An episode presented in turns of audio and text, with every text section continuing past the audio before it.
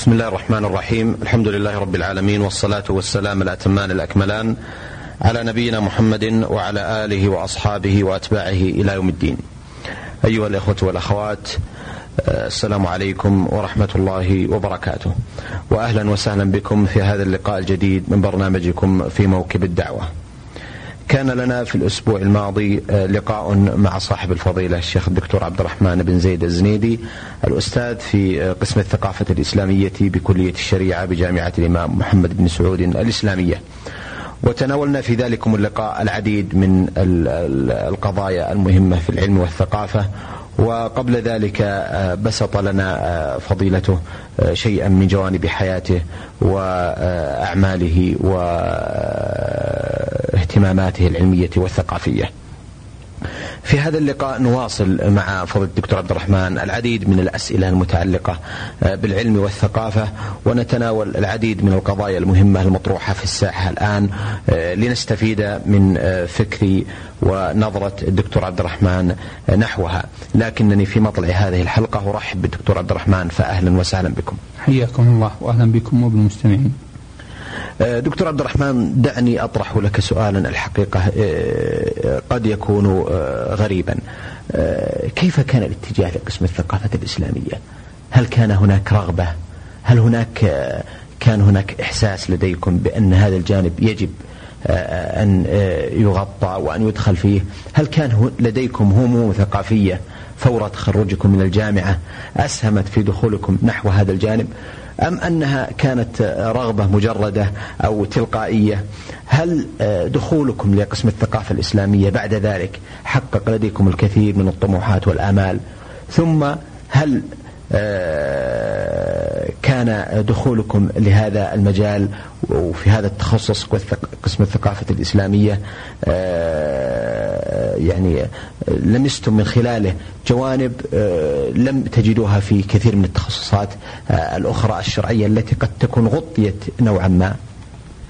بسم الله الرحمن الرحيم الحمد لله رب العالمين والصلاة والسلام على أشرف الأنبياء والمرسلين نبينا محمد وعلى آله وصحبه أجمعين.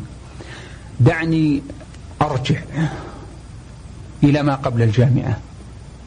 في دراستي في المرحلة المتوسطة كنت مهتما بالأدب بدرجة كبيرة. كنت يعني أتعابث ويعني أكتب بعض الشعر وكتبت حتى في مجلة صدى المعهد التي كان المعهد. نشر لي فيها بعض الشعر وألقيت في بعض الحفلات بعض الشعر. كان الاهتمام بالجانب الأدبي ككل ليس فقط الشعر. حتى أنني قرأت يعني وأنا في المرحلة المتوسطة في ثاني متوسط ثاني متوسط قرأت كتبا في مجال الأدب. قرأت نهج البلاغة بكامله وحفظت أكثره في ذلك الوقت.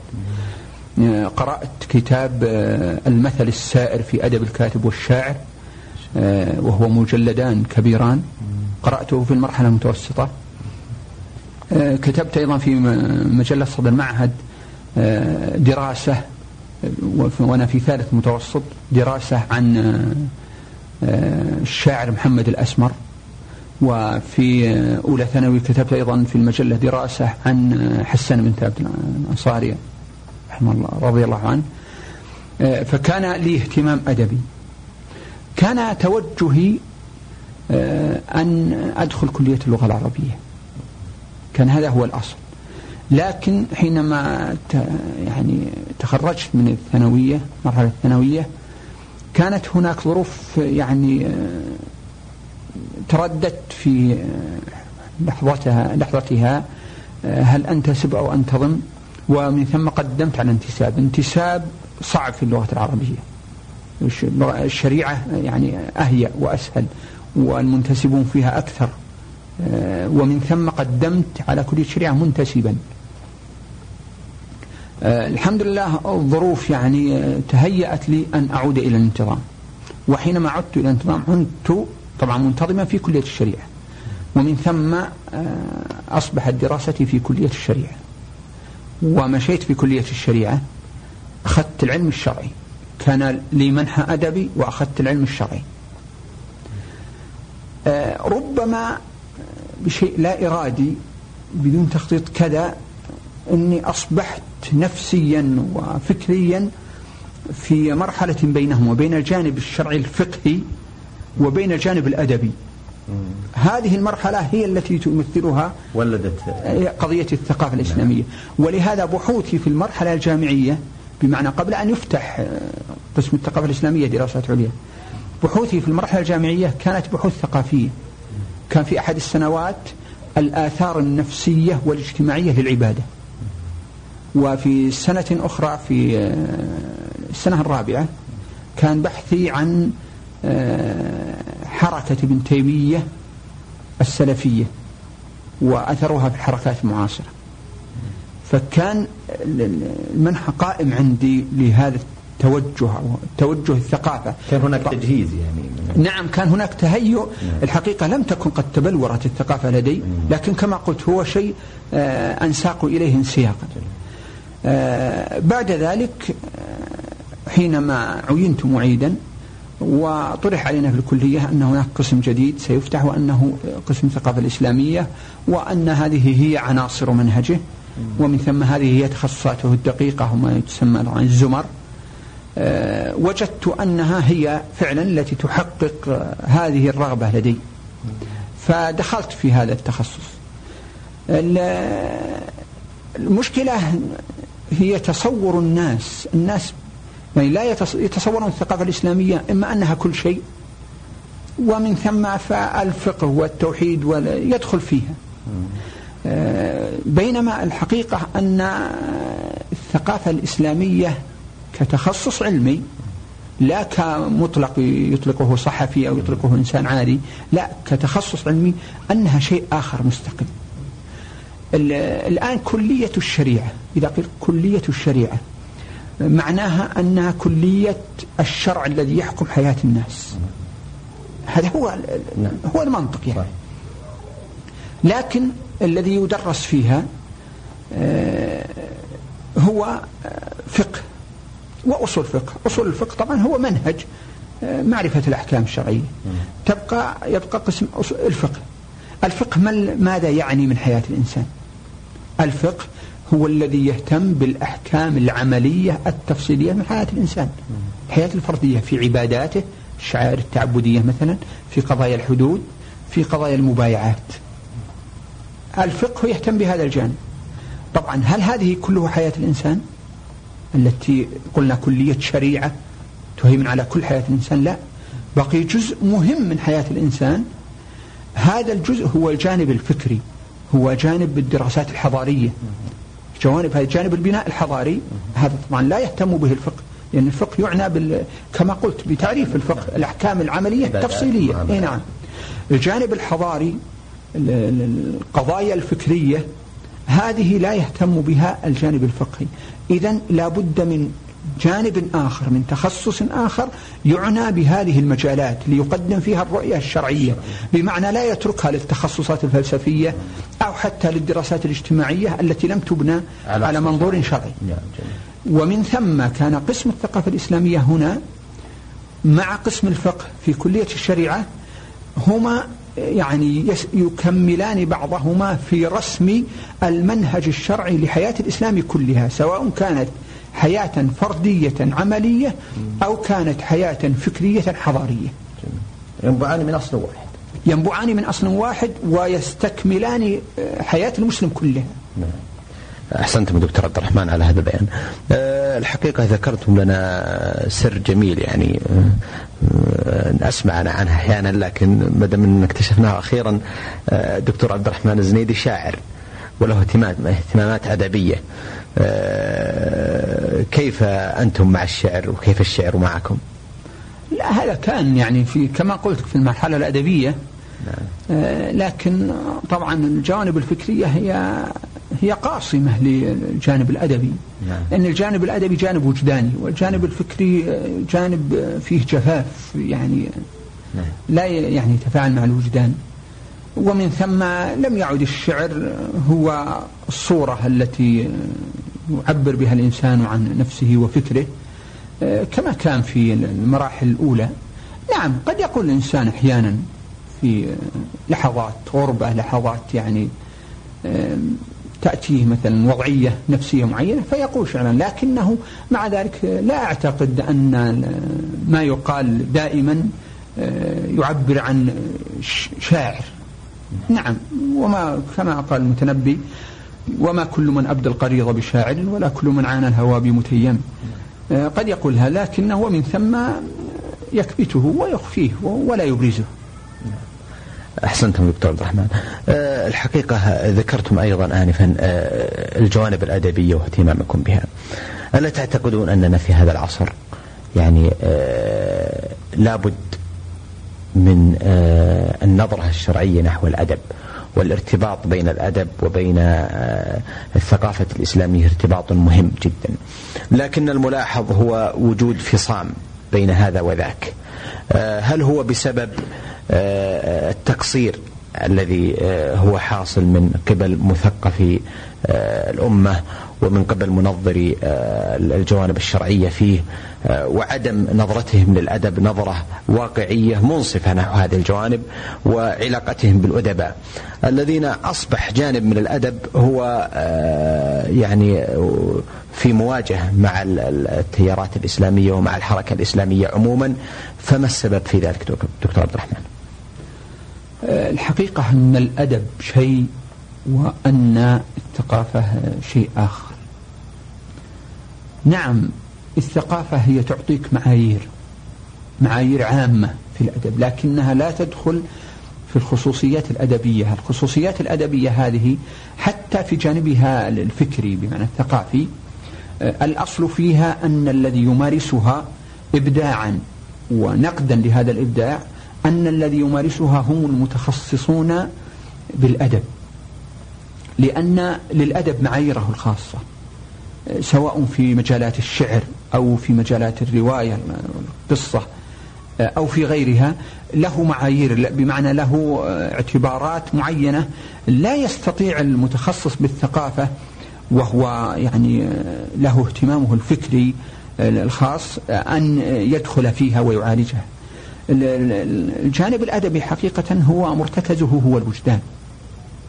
الجانب الأدبي مرتكزه الوجدان والثقافة مرتكزها جانب فكري. ولهذا حتى في يعني التعريفات التي تعرف الفكر غالبا يخرجون منه جوانب الوجدان. يعني لا يدخلونها في الفكر. يعني الفكر هو إعمال الذهن في معلومات معينة ويخرج منها قضايا الوجدان والهيام والأحلام ونحوها. تخرج منها.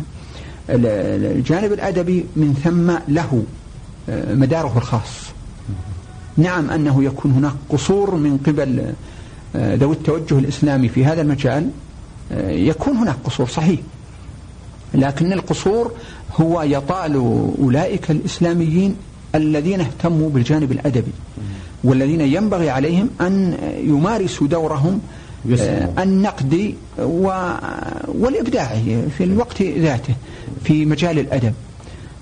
نعم أنا أفهم قولك إذا يعني وعينا أن الأدب في وقتنا الحاضر خرج بكثير منه عن إطاره الوجداني وأصبح قضايا فكرية أصبح معالجات فكرية.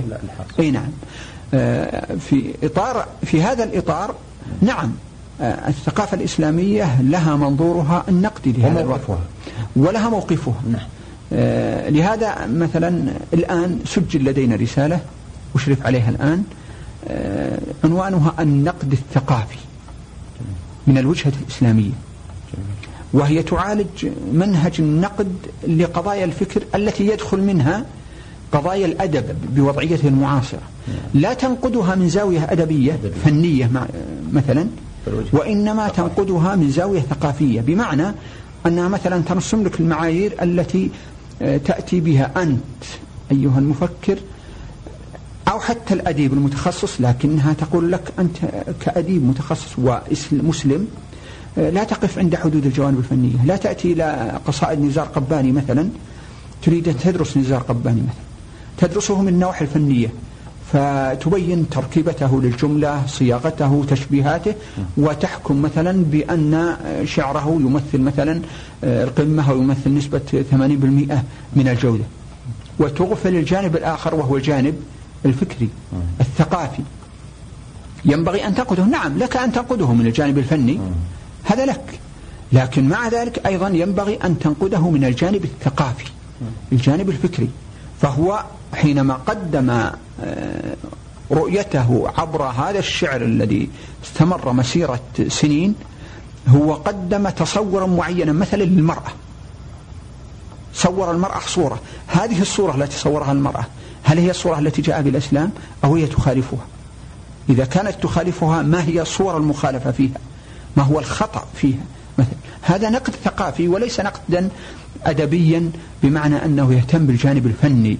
الصياغي للأدب نعم أحسنتم أثابكم الله.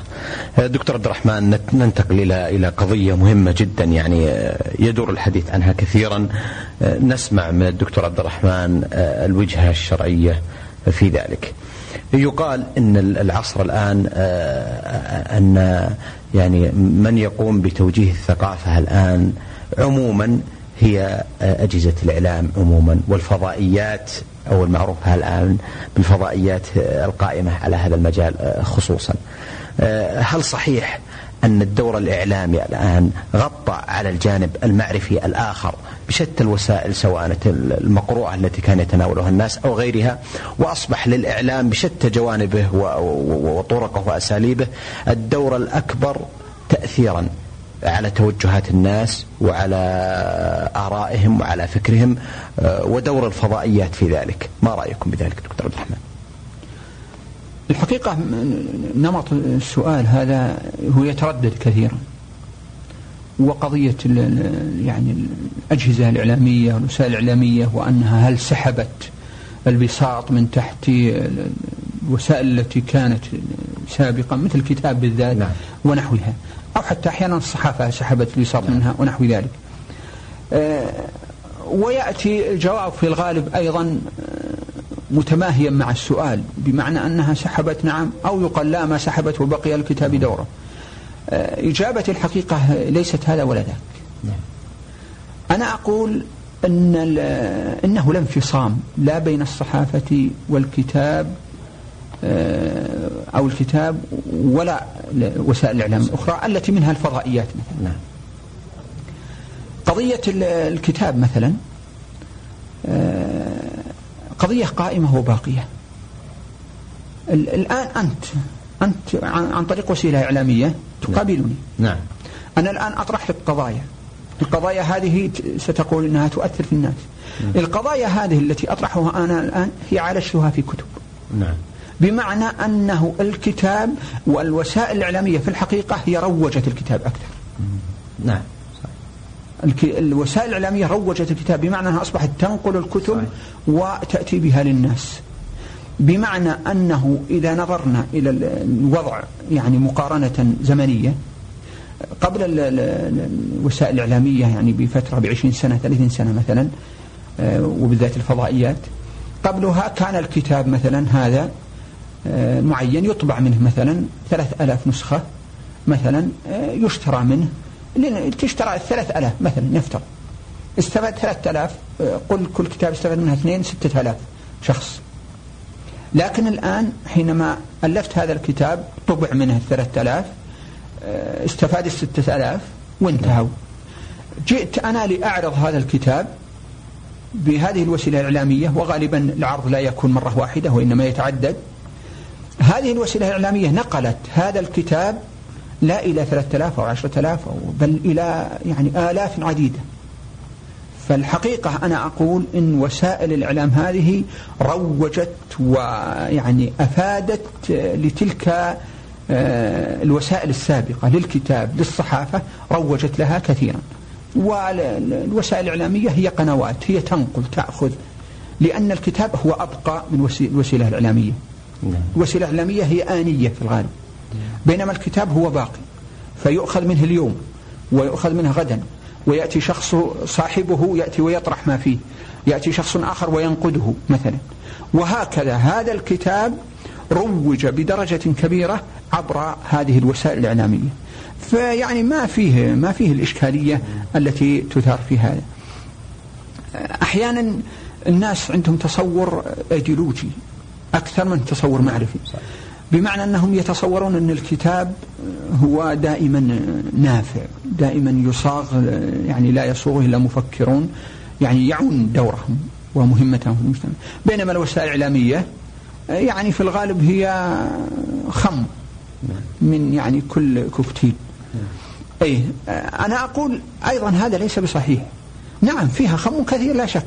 لكن هذه الكتب التي تنقلها هي التي تقابل أصحابها التي تأخذ نقدا لها هي تقدمها. وهي هي الكتب التي أنت تقول إنها مثلا كتب نافعة الأصل فيها النفع الأصل فيها تحسس مشكلات الناس ونحو ذلك. نعم. أحسنتم. أثابكم الله دكتور عبد الرحمن. آه، السؤال المهم في هذا المجال آه، يعني وهو موضوع كتبتم فيه وكان لكم إسهام جيد فيه. أعتقد أن الكتاب لم يظهر بعد. كتابكم عن العولمة.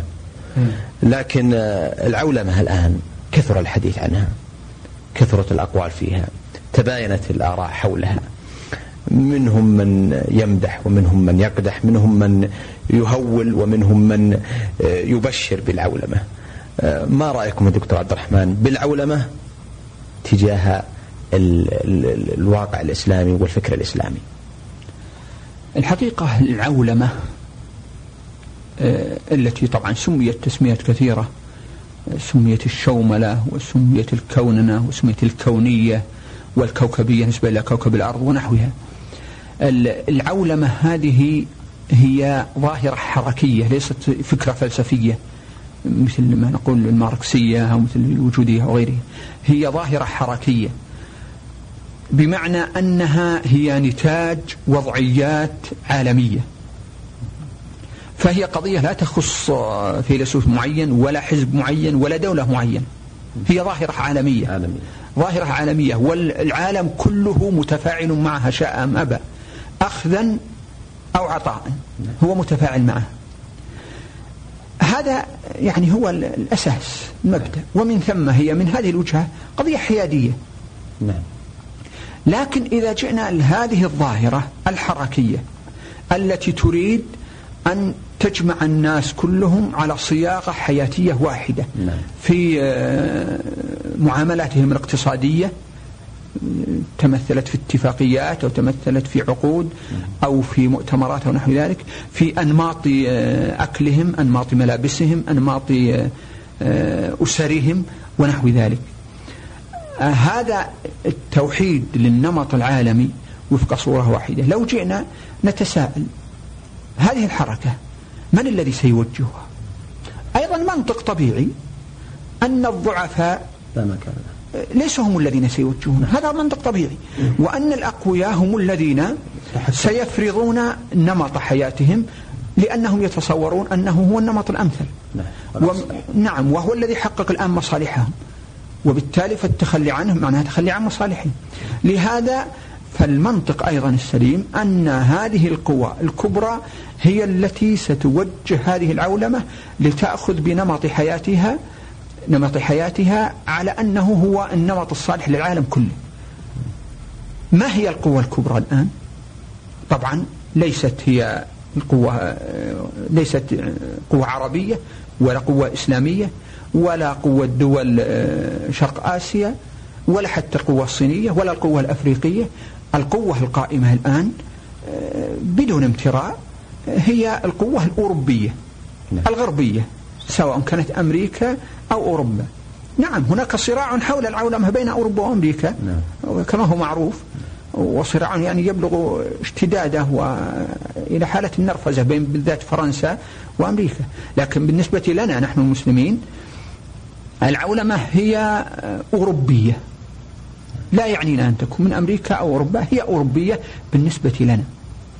آه، إذا نظرنا لخلفية هذه العولمة.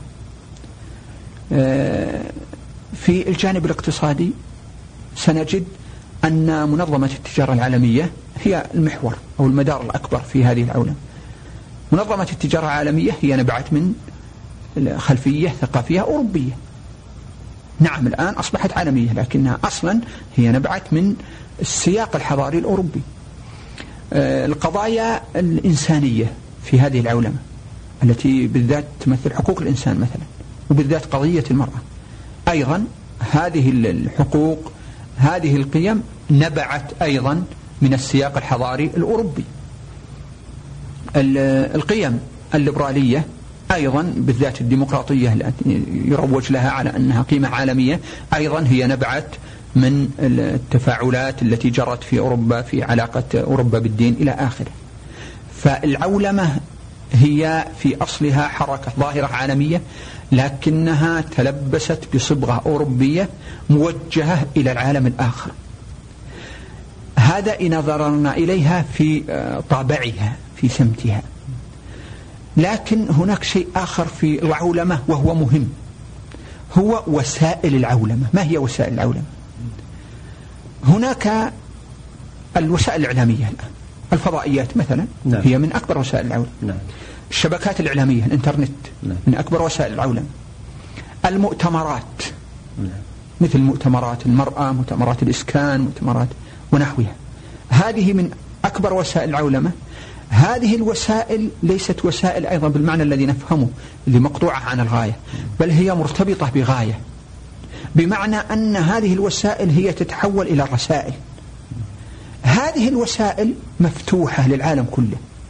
ليست مخصوصة بالعالم الأوروبي القوي لا.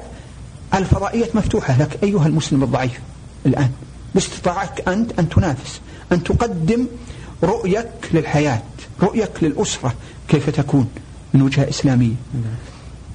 المؤتمرات أيضا مفتوحة. باستطاعة المسلمين مثلا أن يتبنوا مؤتمرا عن وضعية المرأة. الإسلامي لكن هم لا يقدمونه على أنه الإسلامي. يقدمون وضع المرأة الإنساني كيف تحقق المرأة إنسانيتها؟ يقدمون الرؤية الإسلامية في هذا المؤتمر مثلا الذي يتبنونه هم بالدرجة الأولى حتى يكونوا قادرين على أن يصوغوا ورقته الأصلية وسيجدون أن عالما آخر سيؤيدهم في هذا. هناك عالم آخر آه، لم يعولم يعني آه، عولمة كاملة. هناك الصين مثلا هناك آه، اليابان هناك كثير من دول آسيا وحتى أفريقيا إذا قدمت لها صور ذات إنسانية واضحة أكثر من الصورة الأوروبية فستشايعها في تصوري وستتبناها لهذا قضية الموقف من العولمة موقف المسلمين هو أن تكون لديهم إرادة. أن تكون هذه الإرادة ليست إرادة فقط تقوقع على الذات وتخوف من الانهيار أمام هذه العالم بل قوة مبادرة قوة مفاعلة لاستثمار إيجابيات هذه العولمة في تقديم ما لديهم من رؤية حضارية. هذه الرؤية الحضارية هي الرؤية الإسلامية. نعم. أحسنتم وأثابكم الله. آه، في الحقيقة بودنا أن نسترسل معكم دكتور عبد الرحمن. في هذا الحديث الممتع والطيب والمبارك. آه، عن العديد من الجوانب المهمة والملحة في حياة المسلمين والنظرة الشرعية الصائبة في ذلك. لكنني أرى أن وقت الحلقة لا يسمح لي بأن أتواصل أكثر من ذلك.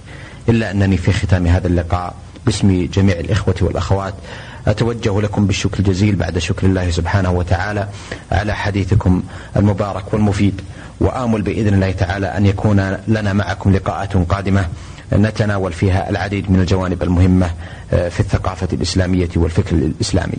أيها الإخوة والأخوات كان ضيفنا في هذا اللقاء آه، واللقاء السابق هو صاحب الفضيلة الشيخ الدكتور عبد الرحمن بن زيد الزنيدي الأستاذ في قسم الثقافة الإسلامية بكلية الشريعة بجامعة الإمام محمد بن سعود الإسلامية. شكر الله في موكب الدعوة إعداد وتقديم محمد بن عبد الله المشوح.